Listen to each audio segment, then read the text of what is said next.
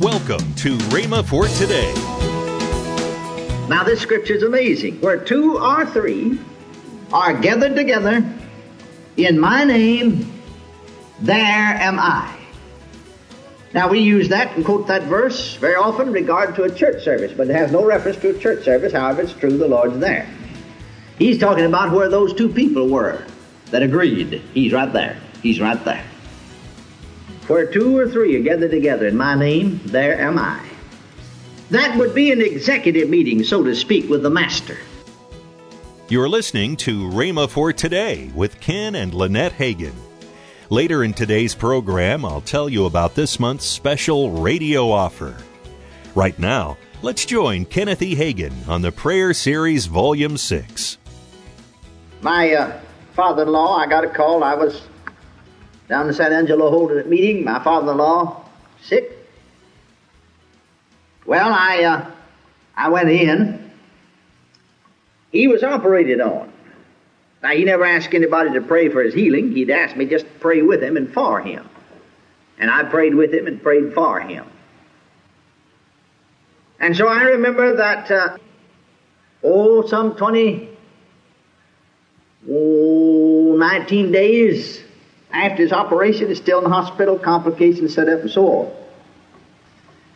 And uh, my mother-in-law stayed with him constantly, but when she saw that he's not going to make it seem like a nerve sort of failed her, and she'd never been a nervous person in life, even though she's older person, but she'd just never been bothered like most women are with nerves.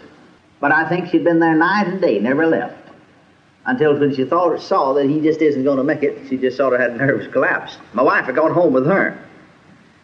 I was there with him, he was unconscious. And incidentally, the Lord revealed to me exactly what was happening to him physically. And I mentioned that to the doctor, and he looked at me, because there's three, two doctors, main ones on the case, three altogether. He looked at me the main and said, How'd you know that? Well, I said, just knew it on the inside of him. Well, he said, That's exactly what's happening to him. That's exactly what happened. But he said, a person wouldn't know that they were trained medically, you know, or words to that extent. I said, Well, but I'm glad the Lord knows everything. That anybody else knows and a lot more too, aren't you? But anyway, as we stood there, I said just quietly to myself, there's other people in the room, Lord, do you want me to curse this death and command it to go, and this disease, sickness and, and physical condition command it to be made well?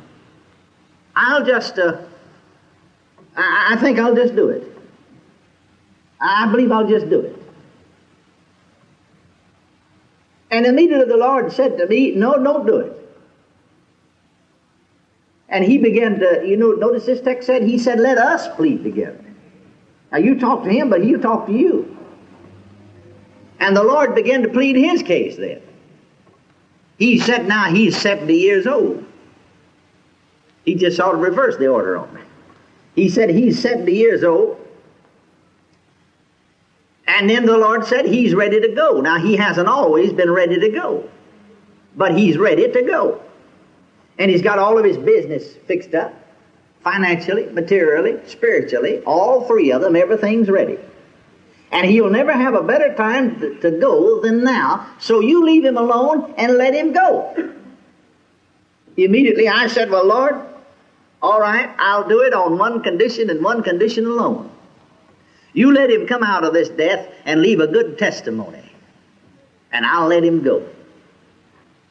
And I hadn't got those words said. Actually, I didn't speak them aloud, but quietly and softly to myself. Perhaps if one had been standing right by my side, they'd heard. I had, in fact, it worked just as fast as you snapped your finger. The minute I said it, he opened his eyes and looked at me and said, Kenneth? I said, Yes, sir, Mr. Rooker.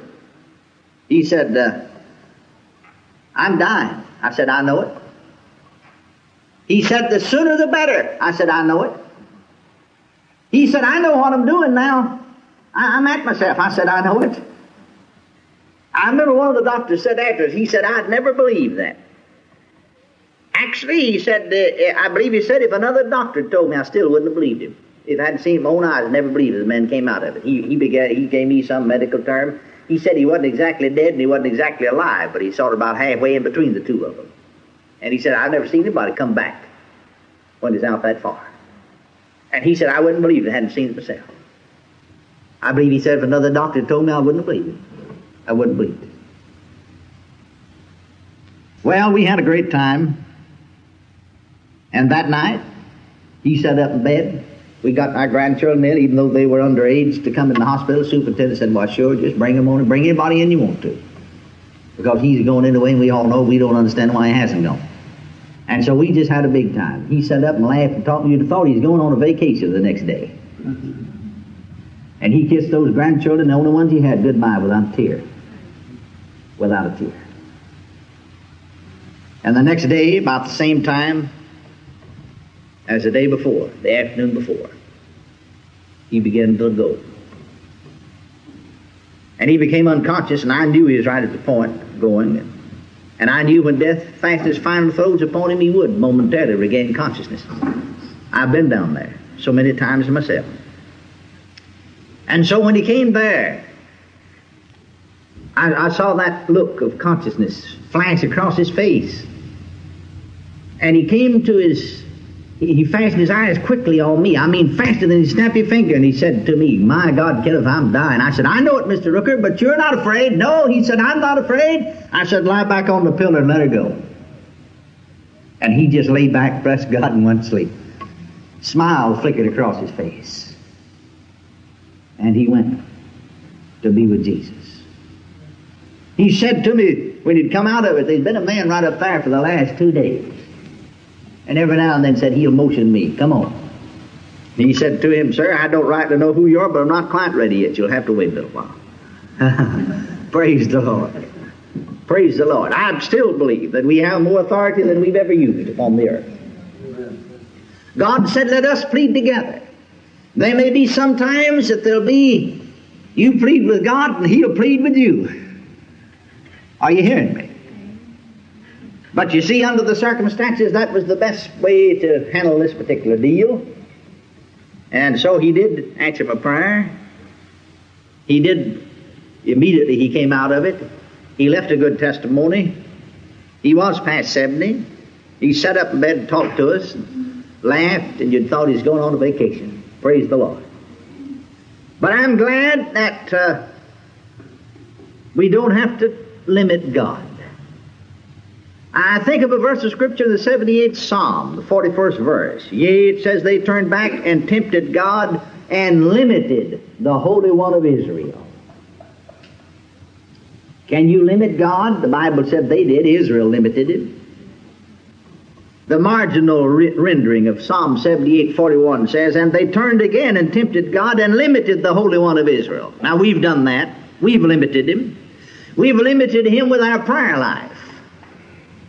We have let the great promises of fellowship and cooperation with God go by untouched and unrealized. But thank God we can act upon His Word. Now then, coming to the New Testament with some scripture, in Matthew the 18th chapter, the 18th through the 20th verse gives us a picture of united prayer. Notice Jesus is speaking. He said, What things soever ye shall bind on earth shall be bound in heaven, and what things soever ye shall loose on earth shall be loosed in heaven. Again, I say unto you, that if two of you shall agree on earth as touching anything that they shall ask, it shall be done for them of my Father who is in heaven. For where two or three are gathered together in my name, there am I in the midst of them. Now, this scripture is amazing. Where two or three are gathered together in my name, there am I. Now, we use that and quote that verse very often in regard to a church service, but it has no reference to a church service. However, it's true the Lord's there. He's talking about where those two people were that agreed. He's right there. He's right there. Where two or three are gathered together in my name, there am I. That would be an executive meeting, so to speak, with the Master.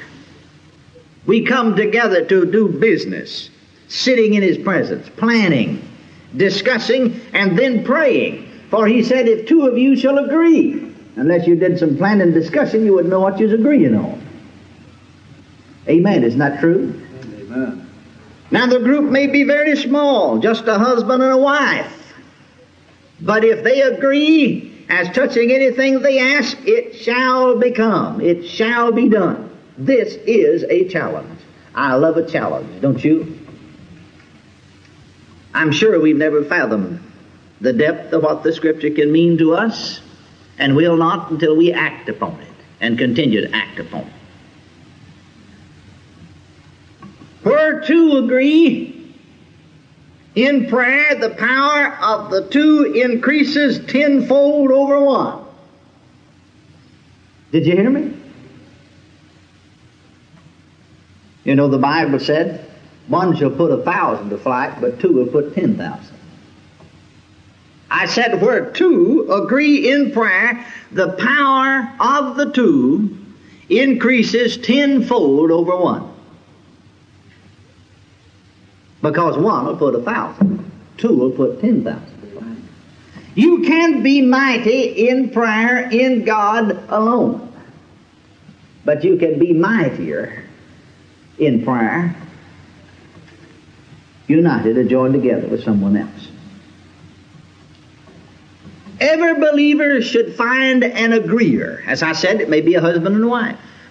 But every believer should find an agreeer. Someone who could join with him in prayer. We should lay out a program of prayer, making a list of subjects and of people to lay intelligently before God the Father.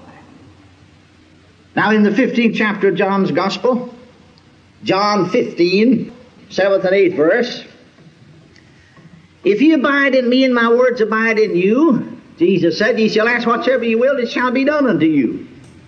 Herein is my Father glorified that ye bear much fruit. So shall ye be my disciples. Welcome to Rhema for Today with Kenneth and Lynette Hagin. You can find out more from our online bookstore with great materials from Kenneth E. Hagin and Pastor Hagin and the rest of the Hagin family.